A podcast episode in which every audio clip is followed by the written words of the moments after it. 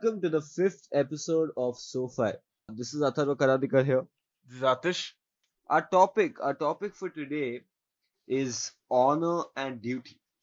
Alright. Now you might go, ki ha, Atharva, what, is, what the fuck is honor and duty got to do with philosophy? It has got a lot to do with philosophy. That's what this podcast is about. So like, stick around Yeah. and find out. Yes, of course. So, um, before we start, what do you think about honor, the word itself? The word itself i think i think the word honor is very it's a very loaded word yeah uh, i think it comes it's a remnant of a very primitive culture like a very primitive cultural system Primitive as in? primitive as in structurally so we have previously agreed that all systems uh, all cultures are systems yeah Yeah. there are simple systems and there are complex, Complex systems systems. Yeah. so the, those cultures were more primitive in the sense that the systems, their cultures were more simple in the way they functioned. What was right and wrong was more defined. It was more black and white, less gray. Yeah, the grayness comes in when there is more ambiguity in what is right and wrong. So because of that, because of the fact that it comes, it is a remnant of uh, of primitive cultures. I think it comes from a time when m- all that a man possessed was his word. Yeah Yeah. the fact his honor his, his the fact that he won't do anything wrong yeah his his word was the highest thing that the, a man possessed because there, there was there, there were not people didn't have a lot of possessions. They did not own land. They just got by they did things and got by yeah. So the most the highest thing that a man possessed and could give was his word. Was and that's why I feel that honor was very important in all of these societies, like all of these uh, ancient societies and collectives that formed pre-industrial. pre-industrial. Everything that was pre-industrial that was based off on conquering, of territorial warfare, of territorial conflicts. Yep, because there the word was important because the only reason a lot of uh, people could live at peace, like a lot of different communities, a lot of different tribes, I feel could live at peace with each other was because they mutually agreed that let us not fight. Okay, that was the word they gave to each other, and that was a sacred word. That was a sacred one. That's why, uh, like, when uh, someone was killed, if some people from other tribes were killed, it was taken as a huge insult because it was it it signified breaking a bond that was extremely sacred. Yeah. Yeah. So I feel that that's why I feel honor. That's why it's very loaded because even in today's in today's day and age, I feel it has lost a lot of the depth of its meaning because we define ourselves through a lot of our material possessions now. Yeah. So because of that, I feel honor uh, has lost a lot of importance. But at the end of the day, I like there are still people who say ki ha mard hai to idhar. Yeah. Okay, that there's still there's still an honor system that is very prevalent and that that shows itself in ways I feel that are not very evident. Yeah. But it, it, there's, there's still a whole concept of the of a word that a man gives. Yeah, the whole concept of the angry young man in Bollywood, I feel comes from this whole honor system. Yeah. The angry young man is angry because he's out to avenge something. He's out to seek revenge. Something has he has there's something wrong that has been done to him and he has his honor to protect. Okay, his honor or his girlfriend or wife's honor, whatever. Alright. Okay, what do you think, Adesh? Uh, for me, uh, for me, as you said, honor is, is indeed a very loaded term because the first thing that comes to most people's minds when they hear honor is honor killings, right? And that is how it has been associated in our world because the remnants of the honor culture of yesterday that we have today are deeply problematic in many ways because the traditional practices, the situation that it arose from, are no longer there True, and whatever remains is that way of thinking. But essentially, for me, honor is deeply associated with the idea of risk, right? Uh, all honor societies, as you said, were pre-industrial because I think uh, industrialization is a very essential part in human plays a very important role in human history in actually taking people away from direct consequences of their actions, right? Uh, take for example in an indu- in an industry of any sort Okay. when you mass produce things uh, each worker is responsible for only one part of it right so at best you are responsible only for one part failing of course you, you might be responsible for your own job yes but uh, you and as industrial societies grow even uh, from industrial to post-industrial like our own societies now Yeah. it moves from products to more abstract concepts such as services right which is why we have jobs such as intellectuals or you know people who professionally deal in ideas. Yeah. now these people do not make any tangible products right and the, these products cannot be consumed in a way that we understand consumption in the uh, literal sense. So what industrialization in my view does is takes risk away which is where honor is extremely important because honor comes deeply associated with risk. Because as you said these societies people in these societies lived in a very terrible time right? Right. it'll be fair to say that because you do not know what's going to happen next. And they could not budge down to risk because they, i mean then you'd just be all nihilistic and die right Yeah. the best thing you could do was as they used to say. Yeah. to be a man like make these myths right to be a man and uh, face up to it which is why honor codes were a way in which you could bind society together protect each other from these harshness uh, harsh surroundings outside while also being able to survive yourself within that structure because everything else is risky so you had to put yourself in line for your family so that your family does not uh, go ex- uh, extinct for example which is why the traditional conception of a man for instance is so deeply rooted in how many risks he can take, how unemotional he is, because you have to put yourself in line for your family. That's how I look at honor uh, in a very risk centered lens. So without risk, there would be no honor. Okay, so t- talk about risk. I feel there's also um a certain prevalence of the need for honor, Hmm. which is not there anymore. Yeah, Yeah. because again, because industrialization, yeah, uh, uh, pre-industrialization, our society was based. It was a codependent society. Yeah, Exactly, yeah. intra-society are, are like we like you might say we have greater cooperation now between nations. There's greater cooperation, but there's lesser codependence Codependence. Yeah. yeah each country is independently capable of producing a large amount of items without relying on other things yeah so because of that uh, and not just countries even people because of industrialization a lot of machines do things that we would have otherwise employed people to do. Yeah. and now because there is an, uh, there is not a need to be honorable now yeah like uh, by by the lack of need to be honorable i mean uh, before people needed to be honorable because if you were if you were dishonorable you got a bad name in society as you said. Yeah you got a bad name in society people would refuse to work with you and you wouldn't be able to live. Yeah, but now if you're a dick if you're an asshole okay if you are if you have no honor it's still it's You still can be a CEO. yeah okay all right those are jobs specially crafted for assholes Anyway, Yeah. so, uh, but yeah, if you're like that, if you're dishonorable, you can still live in this society. Yeah, a dishonorable person, a dishonorable man has a place in the society, Yeah. and I feel that is because of industrialization and because of how uh, there is a lack of personal touch in the kind of dependency we have created. Yeah. Yeah. So. So yeah, because ethics were me. Uh, I mean, look at what happens today if you are unethical. You make unethical choices. A lot of times you go, uh, they go unpunished. A lot of times. But uh, in uh, pre-industrial times, if you did anything wrong, your life was at stake because those times were like that, right? Because you no longer had a safety barrier of the market. Yeah, because the social code, the social Exactly. contract you entered Yeah. was very strong. You, if Very you broke strong, the yeah. social contract, the punishment was there. Yeah, and you and you mentioned uh, uh, about how cooperation between countries has increased, right? But in an honest society, what happened was people who were in the in group, people who were related or who were friends, were very deeply attached. Yeah. While the out group was not act- uh, was always seen in Yeah, a very was- hostile manner. It yeah. was based on a blood bond. Exactly. Yes. It was very black and very white. Now, in a society, as you mentioned, which is extremely grey like ours, you do not know who to associate it and who to dissociate yourself from. Which is why, as you say, the need for honor is gone because Yeah. you no longer have to put yourself in line for anyone True. because you Nobody else is doing that. either. exactly because you only live for yourself. True.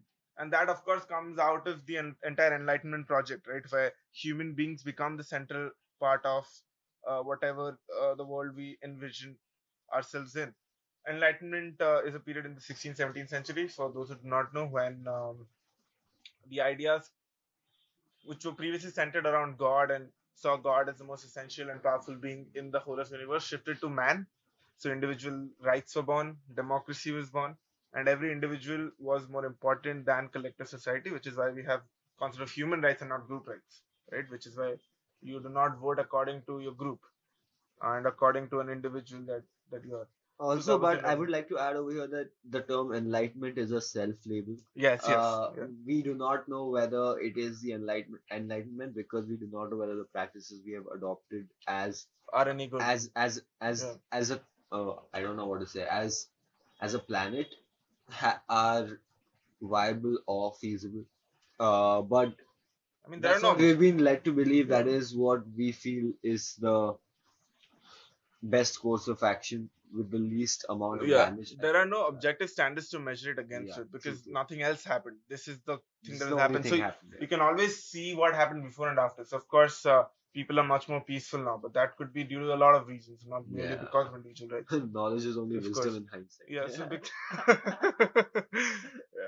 I mean, there is a paper by this uh, law professor guy who wrote that in uh, in um, America yeah. ever since uh, the rights myth, the entire rights myth, and the fact that everyone got a lawyer and everything, which is based on the rights thing, because every individual requires a lawyer and everything, has actually backfired, and more black people get incarcerated in the U.S. Oh, That's a very good paper.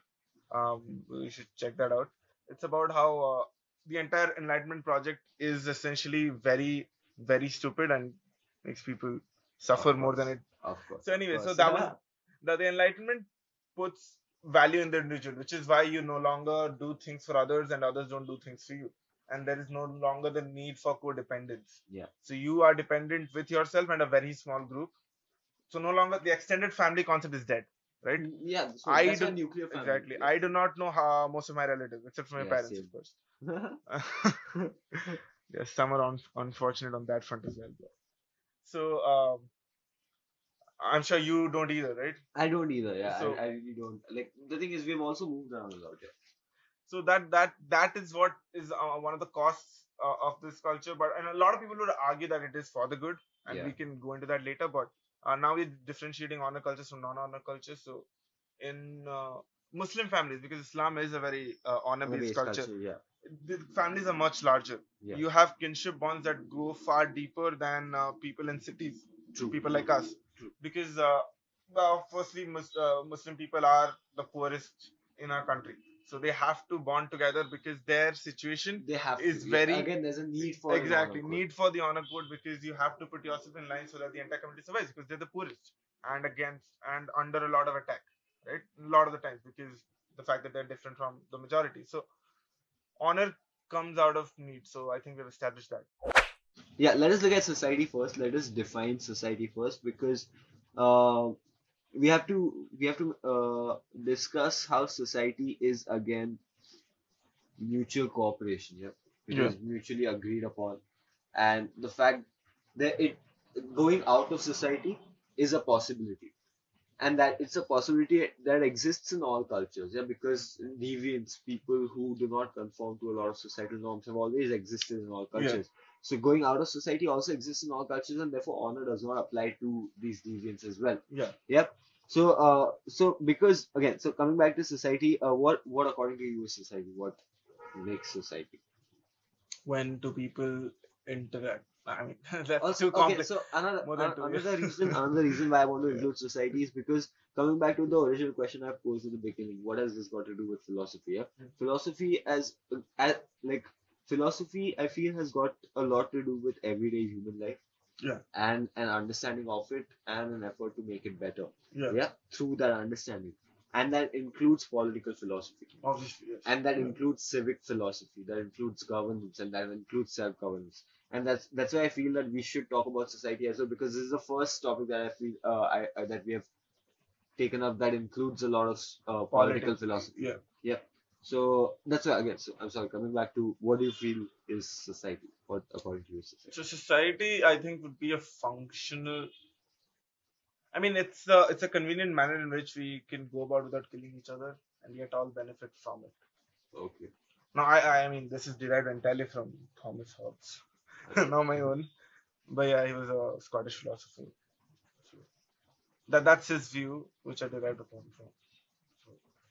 Because I mean, so the social contract theory, right? yeah he was one of the people that uh, gave the social contract theory, and he said the reason why we have a social contract, why we have society, do, do not live in anarchy. can, can i'm sorry can you repeat the name again Thomas Hobbes, thomas hobbes all right so like Thomas- Calvin Hobbes, Okay, Yeah, and he gave and he gave the social contract theory, which was uh, positive one. which posited that um, if which posited that the reason why we have social contract, why we have society, and we do not live in an anar- uh, anarchist society is because we would all start killing each other otherwise. We need powerful laws because human beings are inherently selfish. That was his view. Okay. All right. And uh, he gave an example like if you have a mango tree between you and your neighbor's house, you'll both want the mango and start killing each other. But if you agree that we'll share the mangoes, right, and we'll protect the mango tree from a third outsider, then you entered a social contract so that you don't kill each other. You both both get benefits and you're alive to reap those benefits, essentially. So that is my view of society, derived from Hobbes. At its at its most basic, society is an agreement to not kill each other. Yeah. Yeah, it's an agreement to live in a manner that benefits both parties involved. Yeah. Uh, and again, I stress on the word benefit because if there was no benefit, I don't think people would mutually take part in society. Yeah. There are a lot of benefits that people get from society, which is like security, not just job security, but other security, Yeah, yeah. like normal uh, social security as well, uh, and health benefits, medical benefits, a lot of them. Uh, so yeah, there are a lot of benefits to being a part of society, and uh, yet being a part of society, we see a distinct lack of honor in modern society. Yeah. So what what uh, coming back to the role that mo- uh, honor plays in modern society, I feel that at least okay, talking about Indian society, yeah, Indian society is very unique because in in Indian philosophy or in uh, what is considered Indian philosophy, there is no single word for honor. There isn't, yes. Yeah, there's no single word for honor because I feel for them honor is too simple a word. At least in Sanskrit, there's not, yeah. Yeah, in Sanskrit Yeah. there's not. There's dharma. Yeah, there's dharma, dharma is the Dharma. closest it comes, Yeah, dharma, dharma Yeah. is the closest uh, go to- equivalent of honor. It's between honor and duty, I feel. Yeah, hon- Yeah. exactly. Because uh, I don't think that they feel that honor can ever be standalone. There's Exactly. no honor in Yeah. singularity. There can Yeah. never be honor in singularity. Honor is always contextual. Yeah. Alright, it is contextual to a lot of different factors, and that's why uh, in uh, Indian philosophy there are a lot of different kinds of dharma.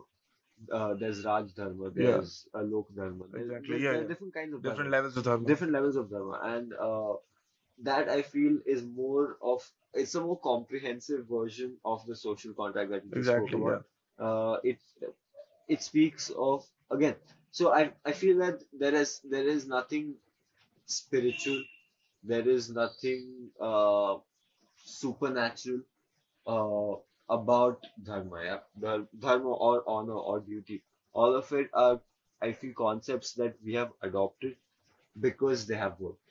Yeah. Over the ages. Um, and uh, yeah, so coming back to dharma in Indian society, uh, so because of this, dharma helped in establishing a lot of roles in Indian society. It Yeah. played a, it played a huge part in determining what people do with their life. Yeah, you grow up. Uh, that's why there's a. I feel this whole concept of trying to determine your career since since grade five. Yeah, it's a very Indian thing. It doesn't happen Yeah, outside. yeah, yeah. Yeah, it doesn't happen outside a lot. It happens in India because Indian culture has always thought कि knowing what you do in your life is something that you're supposed to know since birth. Yeah. तेरे को बचपन से पता होना चाहिए तू क्या बनने वाला है, तेरे को क्या बनना डॉक्टर बनना Yeah. ठीक है ऐसा easy नहीं बनेगा. So uh like it, it is something that you can still see today. Yeah. Uh and it is it is it is a, it is your due. So like that's why there are people who are born in families that have doctors for generations. It becomes their dharma. Dharma, it's, yeah. it's become it becomes it becomes a matter of honor for them if it, if they don't become a doctor. Exactly. Yeah. Like they have the choice not to be. It's shameful, yeah. It's shameful if you're not. if, if you're not. Yeah, and uh, or like or like any other profession for your that matter. dad's a doctor and you do arts. Yeah, like, that's that's a that comes off as Is a your dad? depressing. Is your dad an? No, he's an? HR. Oh, yeah. That's true. But yeah, so so that's that's that's what I'm saying. So it has it has got, got a lot to do with context and honor and duty has got has got to, got got a lot to do with context because society determines what is good, what is Not good. what is not good, and what is avengeable, what uh, like what is considered dishonorable. Yeah, everything is determined by your context. Everything is determined by your society. Because a lot there are a lot of things in the modern 21st century that would be considered extremely dishonorable less than 50 years ago. Yeah. Yep. And uh, those still exist to an extremely great extent, but like I mean, in India, it still does. In the In- West, it has in- in almost the West, not really. I think that's a misconception that people have. Uh, if India has bigoted if India has bigger views and an extremely rigid caste system, the West has deeply entrenched Christianity, Yeah, but which uh, honor. which which which does not come out very often Yeah. because it is not very extremist in the way it functions. It's also under the skin of secularism that yeah, it's also under the skin of secularism. So, uh, because of that, that like Christianity is a huge movement in the West, Yeah. and uh, it is something that again has an honor code within it. Yeah, yeah. the most pivotal moment of Christianity is when Judas betrays Jesus. Exactly. That creates an event that is a defining event for Yeah. a lot of Christians in, in what is considered their Christian mythology. So uh, I, I feel that's what honor and betrayal are things that are so personal that that each person, even the poorest of person possesses honor. Yeah, Yeah. like each person has a sense of honor. It is not something that anyone gives or takes away. It is something that you have. That it is an inherent value that is, I feel, presupposed and presumed Okay. Within each person, which you either lose or you gain as you live your life.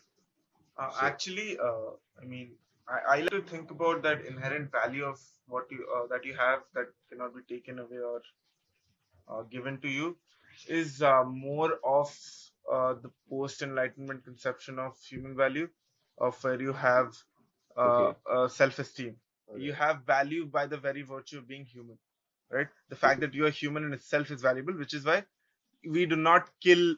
Which is why a lot of people are opposed to uh, death penalty, right? They do not want death penalty because they still think even if you are wrong, you still have value attached to the life that state should not be able to take. I, I'm so I'm sorry, I disagree with you slightly over here because I feel human life has always possessed value. People have always recognized the fact that human life and humans possess an inherent, inherent value. It's just that societal systems at that time did not grant that in, inherent value to everybody equally. That that inherent value was conditional. Yeah, you had to fulfill certain criteria. You had to be a part of a certain but if its condition is not inherent anymore, No, see that's what because the inherent thing is conditional only on being born. no, because it was conditional because the cri- they did the people who fe- fell outside the in group were not considered human. Yeah, they were dehumanized. That's why ev- every time the opposition in any mythology always has very distinctive features that are ugly, Yeah. that are prominent. Yeah, because they have to be dehumanized for Humanized, yeah. you to treat them and wage war on them the way that used to happen. Each each person has in, inherent value. That is something that we have always known. It's just that previously it was conditional. Yeah. It's just that it has become unconditional now. There's there's Yeah. universal Universal human rights, yeah. Alright, human rights were always there. They just weren't universal. Which is now something that we have begrudgingly come to accept to like heart okay, And also, humans were not an entity upon themselves. They're not independently existing of anything else. In honor cultures, there was no such thing as human that could be differentiated from there the family. people. Exactly. There was Yeah, people. There, there yeah. was the, always the multiple, never the Yeah. singular. Yeah. Because you as a singular entity did not exist. It still is there in Japan, right? And in uh, very tightly woven cultures where you are Ah. defined by your responsibility. Like it's a stereotypical thing. No, say no, Japan, there's a, there's a term for it. Uh, what's the opposite of an individualistic culture? Collectivist. cul- Collective- collectivist culture.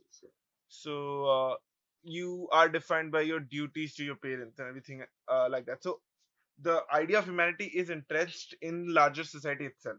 So which is why I said uh, by virtue of being human, you do not have any rights as an individual with a single body.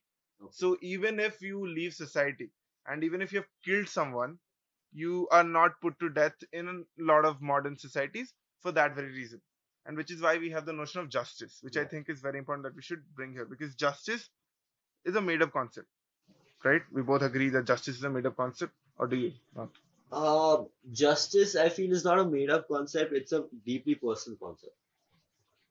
Which has to be generalized for societal. i i I'm- mean justice in the way that we apply in law today it's again I I, I don't. I don't like the word made up yeah because made up implies fake or unreal all right and I culture is just made because up culture is just made up. but again I believe that just because something is conceptual it doesn't mean it isn't real all right that's why I don't like the word made up I, Yeah. I, I would I would say justice is conceptual it is deeply influenced by uh, human culture by made up i meant artificial yeah it is and reality artificial. reality does not ha- i mean i look at reality as what is and what works. There's a So, functional. so it re- is real. See, there's a functional reality Yeah. and there's a philosophical. Exactly. It reality. is Okay. real, but it is not It okay. tangible or pre-existing. Yeah, it is not pre-existing. It is Pre-existing, not exactly, tangible. yeah. It's a it's a concept. It's a concept, yeah. That's yeah, what I but meant just by because it's a up, yeah. concept, it's, it doesn't mean it's not real. Yeah, obviously, yeah. Yeah. It is real because we can apply and have benefits and costs from it, exactly, obviously. exactly. So uh, I didn't mean that. I meant uh, something that's not naturally inherently born, right? True, true. So that, but uh, in honor cultures, this idea of justice does not exist. Hmm. Uh, instead of justice, there is the idea of revenge, right? You do not have justice No, that is because they- justice. that, that is justice. Yeah. Yeah. I mean, justice in the way we uh, envision today, conceptualize today. so Yeah, true. today, uh, you involve third parties. Yeah. For example, if I kill uh, any of your relatives, you're not gonna go back and kill me. You go to the court, Yeah. right? And I am proven guilty and I am put into prison. Now, what does that serve? Mm, Uh, I'm put into I'm put into prison uh, because I am identified as a threat to society, and uh, they do not want me to commit more crimes and they want me to suffer, so they put me in pris- prison, which takes me away from society. Hmm. Now that does not bring you any peace because you're not going to get your relative back. Yeah. In honor societies, if I kill you, you kill one of my relatives. Like Or if I you kill, kill the person. yeah, exactly. Yeah. Uh, I mean, if you kill your daughter, uh, if I kill your daughter, you kill my daughter, right? Yeah, again, because honor Exactly. societies are based on deep, deeper exchange of a give Ex- and take. yeah, exactly. It, it is always Yeah. uh, proportional. Proportional. It is proportional. It is retributive. Yeah. Like there are two sorts of justice, right? Uh, restorative and retributive. Okay, please elaborate on that. I mean, restorative would be the fact that you do something to Re, uh, restore something Uh, yeah, so Okay, a, a restore a virtue. So you got it. believe that a human being is not bad essentially. They've done a crime and they should suffer and then go back to society living Right. the way they should. Retributive is they have done something and they should pay for it. pay for it in the exact proportional manner. And honor society, that's why did not have justice in the way that we think today. They Oh. had justice in pure proportional proportionality. So once you've done it, you've done it. There is no scope for change. True, true. So you true, cannot say that I killed someone, uh, someone that you know, but now I won't do it. I apologize. I pay you money. None of that will work. You have to lose the same limb Okay. or the same relative or whatever you have taken away from someone. So on a side note, on a side note, as a kid, yeah, when I used to watch a lot of mobster movies, yeah. I always used to feel ki, Are, why doesn't the, like why doesn't one gang just kill the other leader? Okay. okay, why do they keep him alive? Why do they cut off a hand? Why do they cut off an ear? Naam? All right, why do they do that? And it is now it is now I realize that it is because they punish the punishment should fit the crime. Exactly. Yeah. Yeah. If the crime was not as great as to deserve death, then they do not get death because not, that is yeah. just. Okay, if you if you then if you kill a man, then you are doing injustice. Then you are the bad guy. Exactly. Then what the guy did is forgiven because then you did him a greater injustice. Exactly. Yeah.